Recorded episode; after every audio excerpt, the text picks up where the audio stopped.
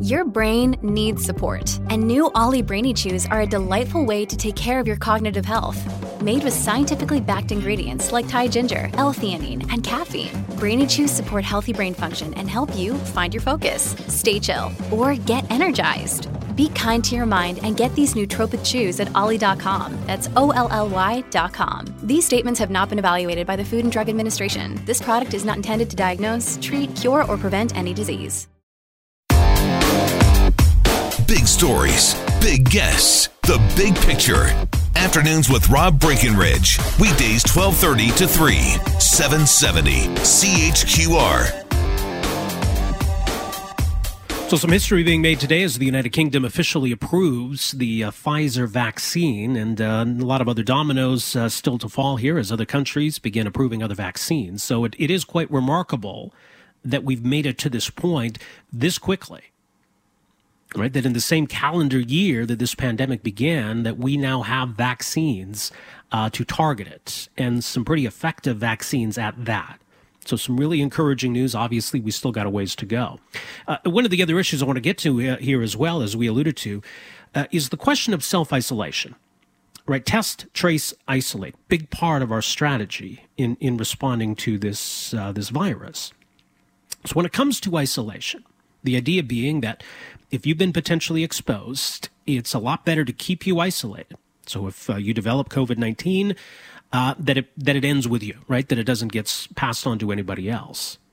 So how long should that be? It's 14 days right now, and that's based on what we understand to be the upper limit of the incubation period.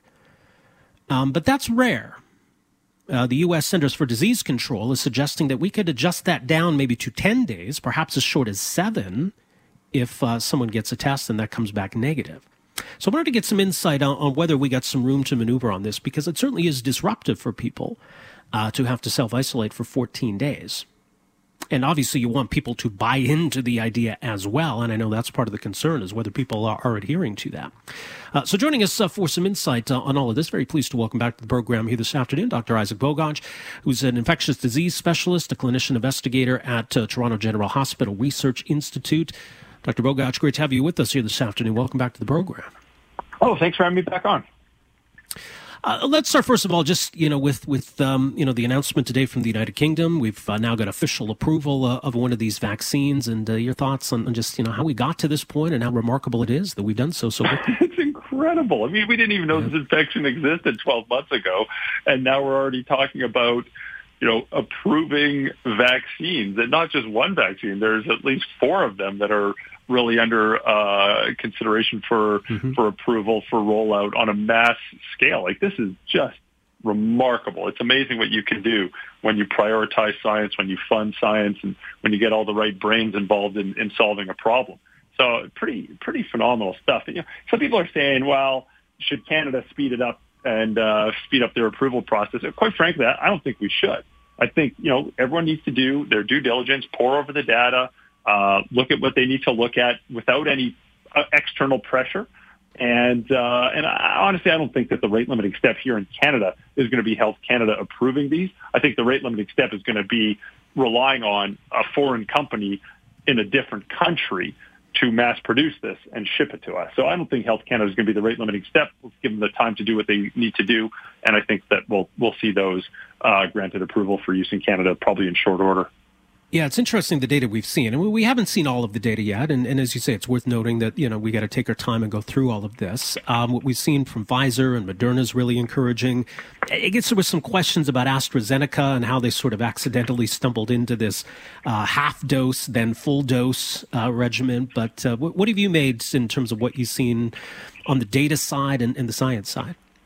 Yeah, so uh, I've totally agree with your sentiment. Like we, as in the general public, don't have access to all of that. And I think if you really want public trust and public buy-in, you've got to be very transparent. And, and I really hope that we see, uh, you know, peer-reviewed publications that show to, that show their data, they show the side effects, they show the efficacy, they show all the nuts and bolts of how the how the studies actually unfolded. I think that would be extremely helpful.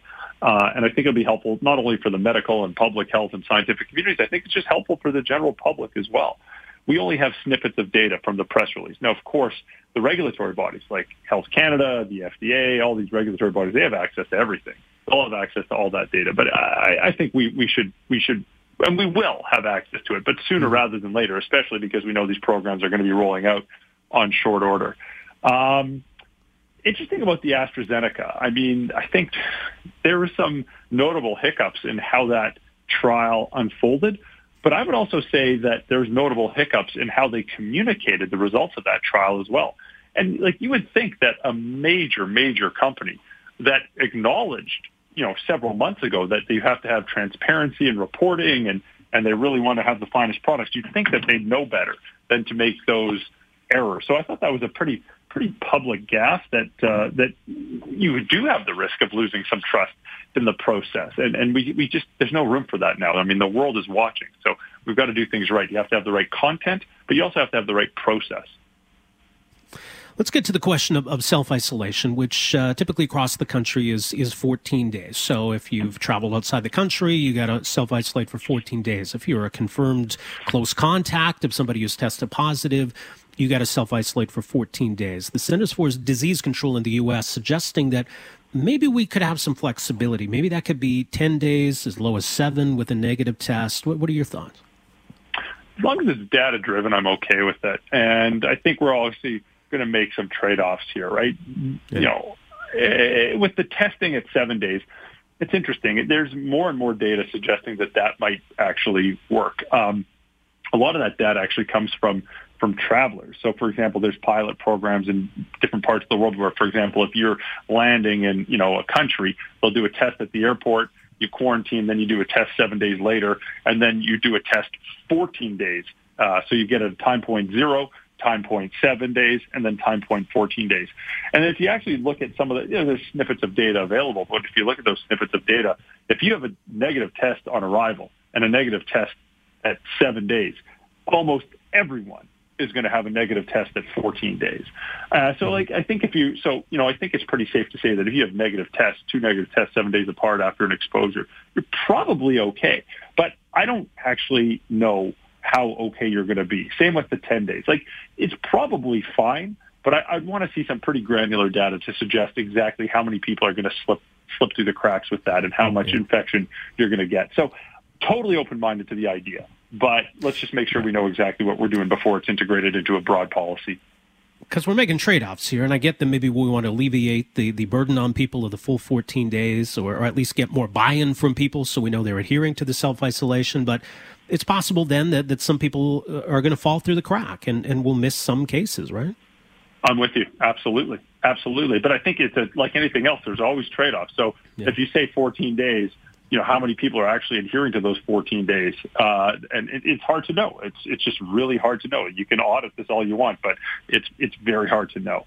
Uh, whereas if you say 10 days, yeah, maybe you'll have a few slip past the cracks that are going to be contagious after that 10 day mark, but you'll have more people buying in to the 10 days because it's much more easy to do and more appealing to do than a 14 day. So as you point out, I think you're right that you're bang on. I think there's trade-offs and uh, maybe a 10 day quarantine might actually be more beneficial because you're going to get more community buy-in for that compared to a 14 day.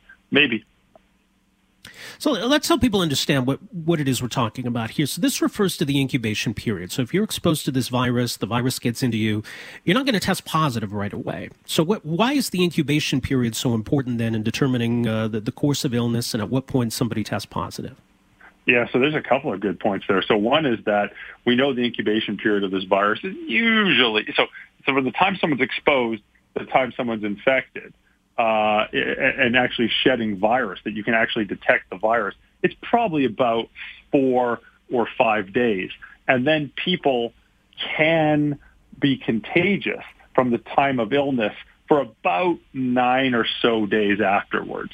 That's why you get 14 days. That's that's mm-hmm. where the 14 days comes from. What's really interesting is we know some people are going to have no symptoms whatsoever. Maybe that's about 20%. We know some people are going to have mild symptoms.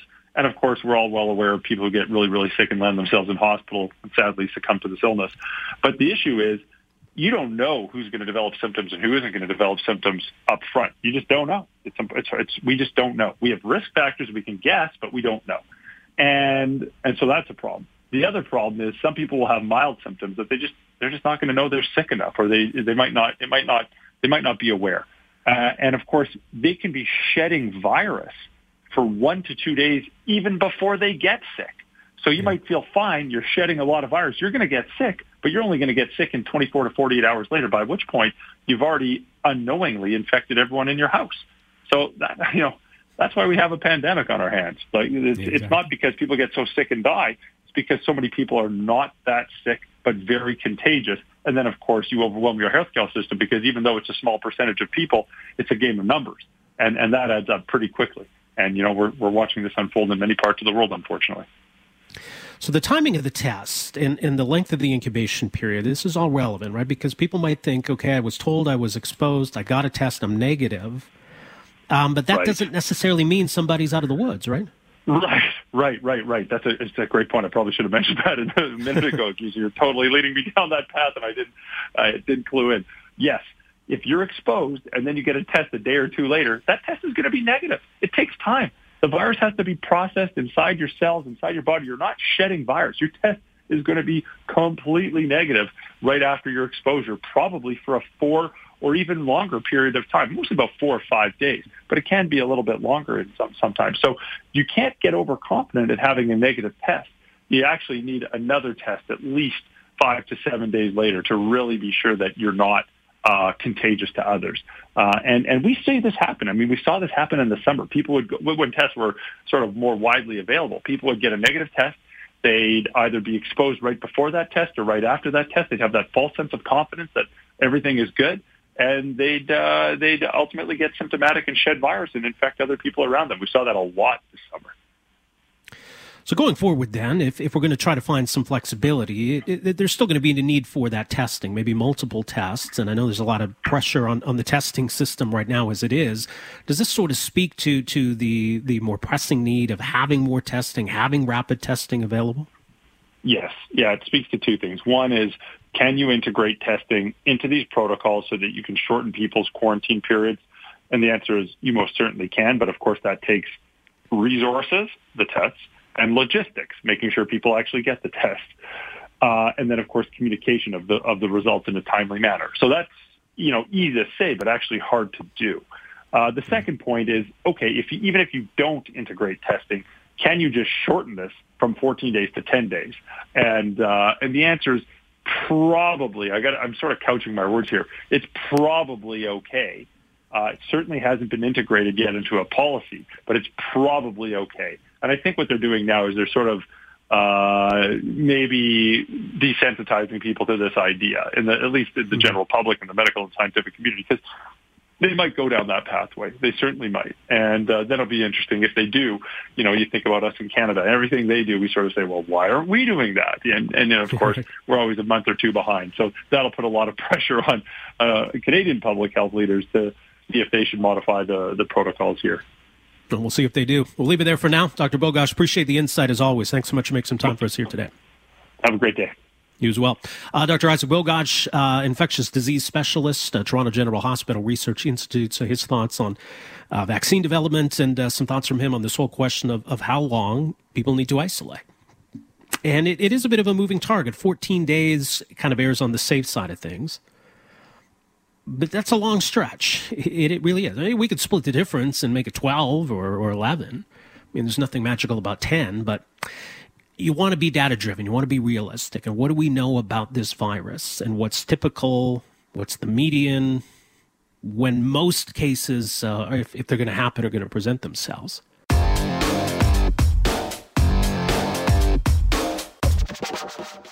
right, welcome back. Rob Breckenridge with you. Our number here, 403-974-8255. Uh, as mentioned, uh, coming up in about an hour from now, we will uh, go live to that press conference. Uh, Jason Kenney and Chief Medical Officer of Health, Dr. Deena Hinshaw. So um, something more than just uh, the daily COVID update. we'll find out for sure what that is coming up at 3.30. Uh, All right, so our next guest, well, he's certainly been busy this year combating... Um, no shortage of uh, COVID misinformation. Uh, so, certainly very much uh, an evidence driven fellow. He's got a new book out. It's called Relax Damn It, a user's guide to the age of anxiety. Timothy Caulfield, Canada Research Chair in Health Law and Policy at the University of Alberta, also professor in the Faculty of Law and the School of Public Health, Research Director at the Health Law Institute. Uh, so, like I say, a busy guy. Uh, Timothy Caulfield joins us on the line. Tim, great to have you with us here. Welcome to the program. Well, thanks for having me on again, Rob. It's interesting because obviously this book was written or at least conceived pre-COVID, um, but but it's still certainly I, I think relevant. Uh, how do, how do you see things this year in terms of our anxiety, in terms of how we perceive science? What, what's different and unique about 2020? Do you think?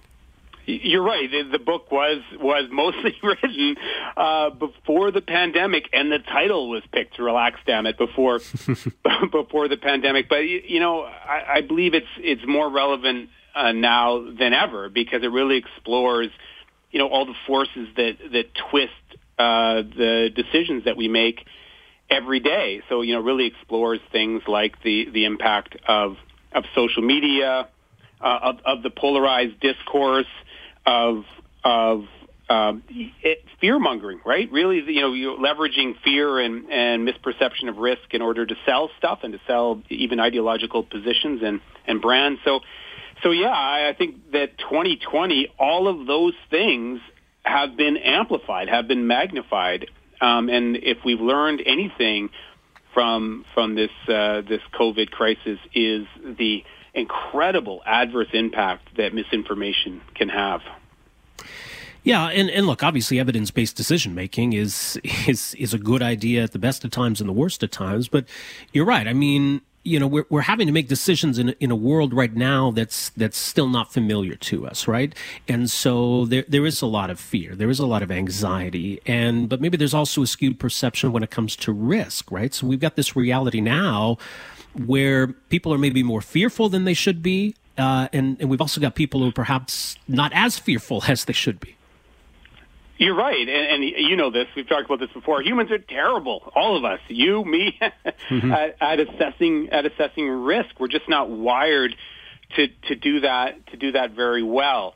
Um, and we are, you know, we are subject to all these forces that um, invite us to misperceive risk. You know, we have like a negativity bias we are wired to see uh, negativity more than positivity. You've probably heard this before, but negative headlines outperform positive ones, and that's true across cultures. You know, there was a right. study that came out last year that looked looked at uh, across um, every country and found that to be true, and and it makes sense from an evolutionary perspective. But the problem is now we're now you know th- that tendency isn't serving us well um, and probably not serving us well at all during a pandemic. It, forces us not to make these rational decisions, these science-informed, evidence-informed decisions about how how to move forward. Yeah, there's an interesting anecdote you share early in the book about uh, skydiving and the reaction you get from people when you put the idea on the table, right? That, well, I'm thinking of doing this or I'm planning on doing this. And there's all kinds of data that, that you can draw upon to, to see how, how relatively safe skydiving is. But the, you know, our perception, it's a great example of how our perception doesn't necessarily mesh with the evidence.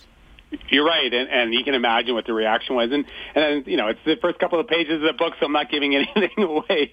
Right. Um, you know, the reaction was, you know, I, the people thought I was crazy, not so much because uh, I was doing it, because you know, people don't care what happens to me, but my family doesn't care because I was taking my 14 year old boy with me, you know, my son with me, and people thought, you know, how irresponsible of me. Now, an interesting thing is, you know, he's a gymnast and a pretty serious gymnast, right? And that's way more dangerous than skydiving, like the order yeah. of magnitude. And people who are telling me it was dangerous uh, uh, have kids who are in hockey, which is way more dangerous than skydiving.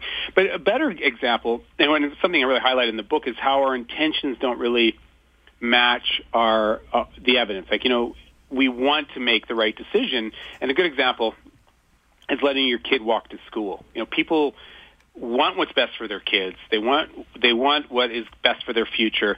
And most parents don't let their kids walk to school, even though all of the evidence suggests it's a good idea. And and why don't they, people let their kids walk to school? The research tells us it's because they're afraid of crime. They're afraid their kids going to get abducted, even though that happens so infrequently from a statistical perspective, you can almost say it's not going to happen, right?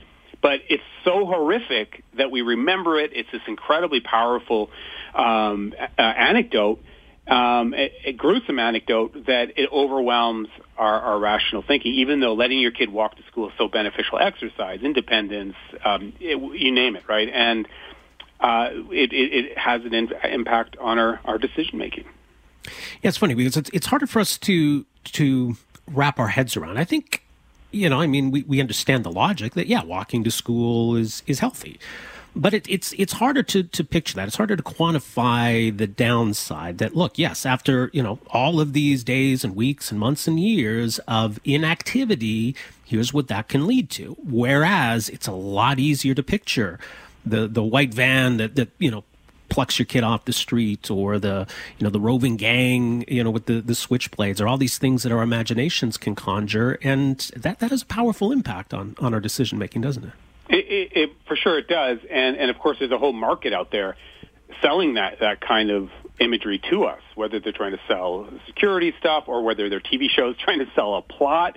It creates this this illusion that these things are common and it has a massive impact on on our rational thinking. Look, the other anecdote I use in the book, again, not giving away anything, is it's early early in the book. Is I'm a little I have a little bit of a bear phobia, so you know, Albertans can relate to this, I'm sure, um, because it's but the number of people that have actually been killed by bears is vanishingly small, right? If you and driving to to go to Calgary, uh, driving to the, the mountains is for sure way more dangerous. But as you said, you can just picture that that very graphic very graphic um, demise, uh, and it influences our decision making. Um, and it's called the availability bias, and that's why why those dramatic headlines perform so well. It's interesting the way you structure the book and, and you sort of go through what's, you know, kind of a typical day for all of us and, and all the decisions we make and all the perceptions we have, the anxieties we have uh, whether it be how long to sleep, whether it be having that coffee, whether it be using our, our mobile device, whether it be, as you say, letting kids walk to school. And, you know, there's, there's a whole host of these that we address every single day. And we probably don't take the time to process how we're reaching that decision, right? These are very quick decisions in a lot of cases. And so whatever it is that, that's guiding us, whether it's our imagination or an anecdote or, you know, an experience we had or maybe something we read, it, it happens very quickly, doesn't it? You're right, and, and in the book, you know, the gimmick is it's a typical day. You know, um, I do try to use uh, big decisions, like the one I talked about, letting your kid draw, uh, walk to school, and, and little ones, like you know, toilet seat up or down. That's a good one, right? yeah. um, uh, you know how how you park your car, and, and there's actual evidence that you can turn to about how to optimize those those decisions. But the real reason I do it is it's a, it is an opportunity to just think about you know how we make decisions and to think about how our society now and perhaps in, now more than ever is structured to invite us to make the wrong decision and to be anxious about our decisions. Uh, and so hopefully, hopefully it kind of provides a, a path forward, a path through the noise. Right. I mean, the, the title kind of, you know, gives part of it away. There, there, there were a lot of things that we worry about that we probably don't need to. You know, conversely, maybe there are things that, that uh, we are kind of oblivious to that we should be more attuned to. So this isn't about, you know, making people stop and, and pull up you know research papers every time they've got to make a decision throughout the day. What, what do you hope people get from this? Yeah, yeah, that's a really good point. I'm glad you brought that up, Rob, because one of the and to be honest with you, it's one of my themes through all of my work is is that there really is almost always a basic kind of fundamental way forward. You know, uh, you can ignore all that, all the noise on on so many topics, especially in the area of of of health so I hope what people take away from it are these, you know, critical thinking skills, which are very straightforward, um, and and an awareness of our, our cognitive biases that we that we all have, and and hopefully, you know, uh, the ability to to make more informed decisions in in a more relaxed way. The book is called Relax Damn It, a user's guide to the age of anxiety. It's available now. I think it's got a different title outside of Canada. Is that right? It does, and you know who the publishing world. Who knows why they made this decision? okay. but so it wasn't your States, decision. Yeah, it's your day, your way in the United States. Oh, interesting. And in Canada, relax. And in England, because they're so proper, it's just relax. Oh, well, there you go. All right. But it's the same book.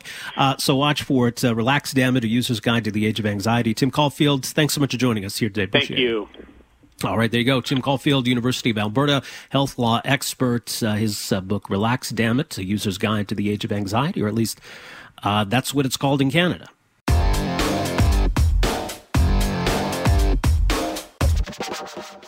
Right, welcome to this hour of the program. Rob Breckenridge with you on this Wednesday afternoon. Uh, a lot more still to get to here today. 403 974 8255 is our number. We'll have more time for your calls and your texts. Uh, WordFest is uh, certainly a Calgary institution, obviously a little bit different this year uh, because of everything that's going on. But there's an exciting event ha- taking place next week online more details at wordfest.com. And it's with uh, our next guest. He is musician, actor, author, Alan Doyle.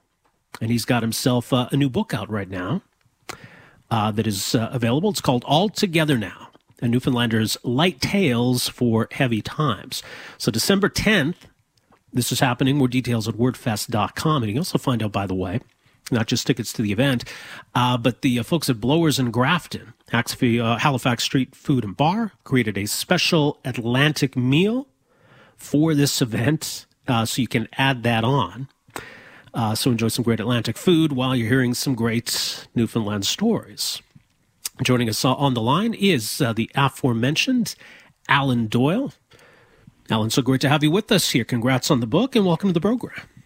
Thank you so much for having me. And I, am just now hearing about this Atlantic menu. This, well, they told me that, that you might not that. that you might not have heard about this yet. Yeah, like I, how do I get in on that action? like, like I'm gonna have to get um, I'm out I here would think St. John's. Be, yeah. I, I, don't. I'm going to have to mimic that in some. It won't be fair. It doesn't seem fair. Uh, right. Nice. Thanks for having me on. And, and as I've been saying this week uh, to people outside the bubble, uh, uh, we miss you. And and please ask us back when the green light goes on. Uh, well, please yeah, come see us down here.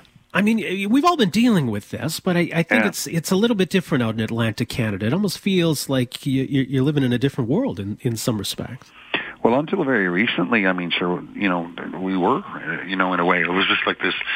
I mean, I I played, uh, you know, a dozen socially distanced shows around the bubble in in late October and November, you know, and I mean, we, Newfoundland, for example, we I don't think we had any cases uh, in the month of June. Like like we, it just. um we enjoyed a, uh, up until very recently. There's been a few numbers bolting up with people coming back from different parts of the world. Uh, the numbers have jumped a bit, but, but it's been very, very, very uh, COVID uh, free out this way, and uh, which has um, been a blessing, you know. And uh, so, but yeah. you know, it feels really odd to be cut off from the rest of Canada for a fellow like me, especially because I'm so used to being, you know, all over the country, you know, multiple times a season, you know, and to go, but you know, from March, you know, till you know, God knows when now, without mm-hmm. being in the western half of Canada is very odd for me, and so I miss you. I miss the gang, and I miss, I miss the gigs, and I miss it all. Yeah. Well, the thing. I mean, look, I, I stay home most of the time anyway, so it, it's not a lot different for me. But you know, for someone like you or, or you know just anyone in the music industry right the yeah. idea of playing shows and, and being around people and traveling and yeah. uh, you know sitting around the table at the pub i mean everything that that that is a part of your life has kind of been turned on its head this year absolutely correct and i mean so financially it's been extremely difficult for people in my industry yeah and you know spiritually and you know your own kind of your own energy has been very tested, I think, during this time. And, uh, you know, I just felt grateful that I had a couple of projects uh, that keep me busy and and to keep me uh, active and creative and uh, keep an eyeball for the for the lighthouse at the end of this long, long, long tunnel. Well, yeah, that's the thing, right? We look we look for silver linings, we look for blessings amid all of this, and uh, it it it gifted the world this book, right? This is kind of a product of you not having much to do. Totally correct. Uh, I was actually planning on a different book uh, that I was starting with uh, the same publisher, and it involved a bunch of travel around Newfoundland and Labrador, and then over to uh, England and Ireland and stuff. But of course, none of that was going to get done. So we, you know, they they asked if I could do something that that in the in April. Is there something I could do that I could, that I could get done like very quickly that would come out this fall? And uh, so I, I told him about this idea that I had for the longest while about me just writing my side of the what my contributions would be to a night in the pub. You know, these are the stories I'd probably tell if we started early and went late. You know, and and some of the stories are from my young life, and some of the stories would be from my professional life torn around the world, and some of them would be from my current personal life, you know, as a dad or whatever. And and this is the way the yarns go. And and one thing I insist I, I let people know before they get the book is, please don't expect that you're about to read you know, a retelling of some of my greatest victories because it's not like that at all. quite the opposite. It's it's quite often my my greatest folly you know, for my embarrassment and your enjoyment. Well, and that's the thing, right? It's sort of the book equivalent, then, as you say, of uh, you know being lucky enough to to sit at the table at the pub with you and and just listen to some of the many stories you have. This is sort of the book form of that, isn't it? Absolutely, it's it's you know I tried as typically as possible to uh, to describe in the written form, you know what what it would be like to sit in that that that hallowed place. There's the Duke of Duckworth on a on a Friday afternoon. And, and I would imagine, look, you you've had a very illustrious career. I mean, twenty years uh, with Great Big Sea, and and you know touring all over the place, and, and playing with and meeting with all kinds of remarkable people. Obviously, you know there there are just some amazing stories that, that come from your own backyard, and you know growing up in, living in in, in Newfoundland, right? So, where where where do most of these stories come from? Are these stories from the road? Are these stories from from your hometown? Yeah, it's very like I said. Like some of them, I wanted to include like a broad range because that's exactly how the night would go. You know, in the pub, you might end up talking about one of your uncles that was, you know, like a crazy wizard, oddball superhero to you, and then you might end up talking about, you know, the time you met Gord Downie in New York City, and then you might end up talking about you know how awkward it is when your son asks you how come you're not as famous as Ed Sheeran. You know, uh, it's and that's because that's just the way my life is. lucky as it is, you know. And I just wanted to include them all. But I mean, one of the things that I think is comes naturally out this way is that you know we we kind of recorded our history in rural Newfoundland in story and song, right? I mean, I'm from a little fishing town where we didn't have a local newspaper and we didn't have a you know, a local radio station or library or anything. So, you know, the tradition certainly, you know, for almost exclusively in my grandparents' time and partially in my parents' time was just everything was recorded and remembered by recitation or song or story or very much an oral tradition, right? So, like, the, the, the, the, the sort of the creative capturing of an event in a, in a way that's to be resung or retold is, is quite common where I'm from it's interesting. I often wonder about the the effect of uh, "Come From Away," right? I mean, you know, yeah. Newfoundland was always Canada's sort of hidden gem, right? And now that the whole world knows uh, the Newfoundland story, at least they think they know the story. Yeah. Uh, what, what, do you make of the effect that uh, you know the the story of Gander and, and how that became such a huge sensation? What's been the impact? Do you think?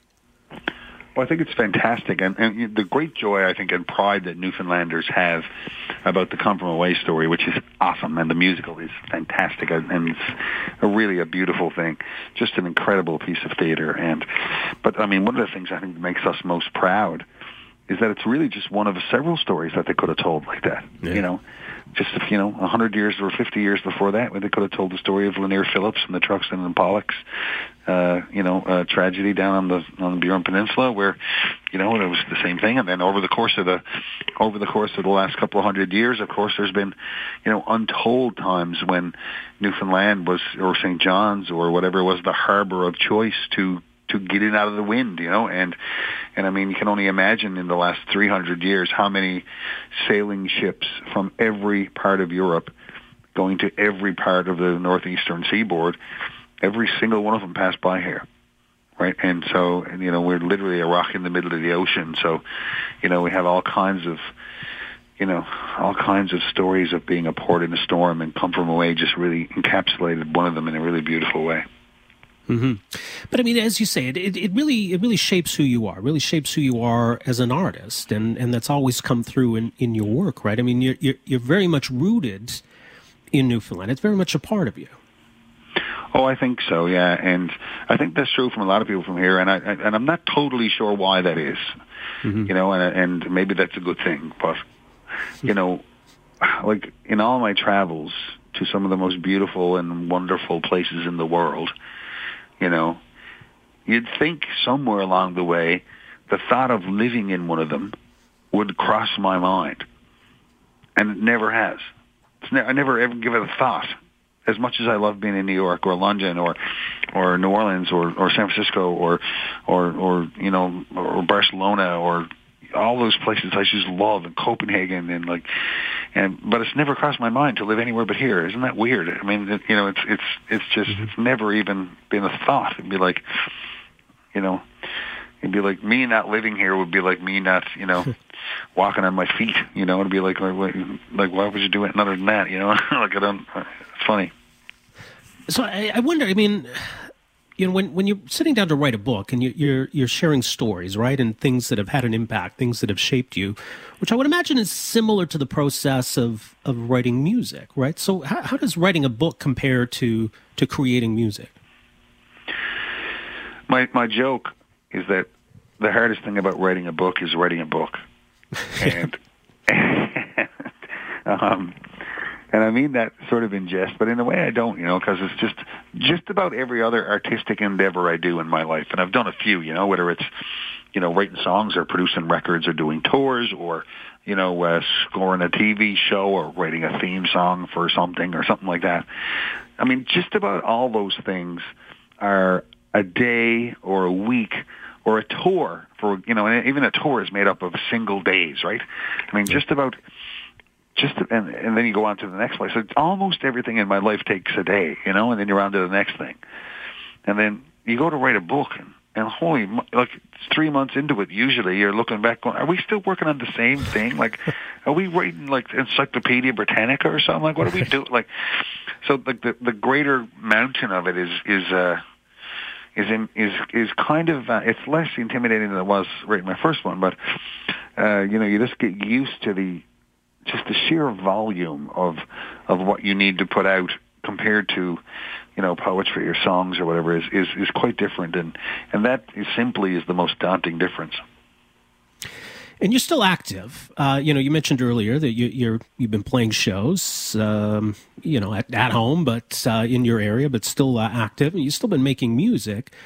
Um, so, uh, does does this time give you more opportunity as much as it takes away those opportunities to get on the road and do shows? Does it give you more opportunity to be creative?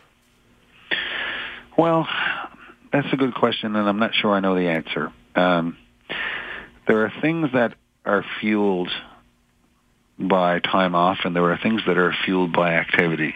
Yeah. And I'm not totally sure, even for my own self, which is which. Like, I'll give you an example. Like the other two books I wrote, I did on the road right? And I did them in dressing rooms and on airplanes, and and I because I just found that writing long form prose is a great way for me to pass that inevitable amount of time you have to wait when you're a touring musician, you know, mm-hmm. and it makes you feel productive and and and keeps your head in the game, and you know, it, it you know keeps you from uh, sitting in a hotel room by yourself, falling into the darkness, and so I. And then, so so the act of doing one thing in that regard actually fuels doing another thing.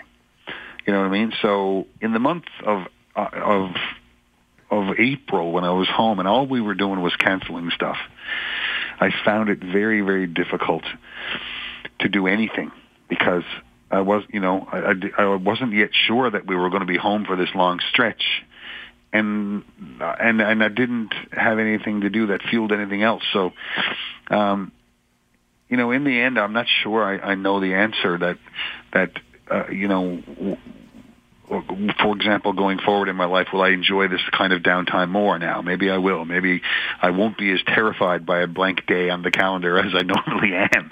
you know, so I think I'm in the, I'm honestly in the middle of figuring that out for myself.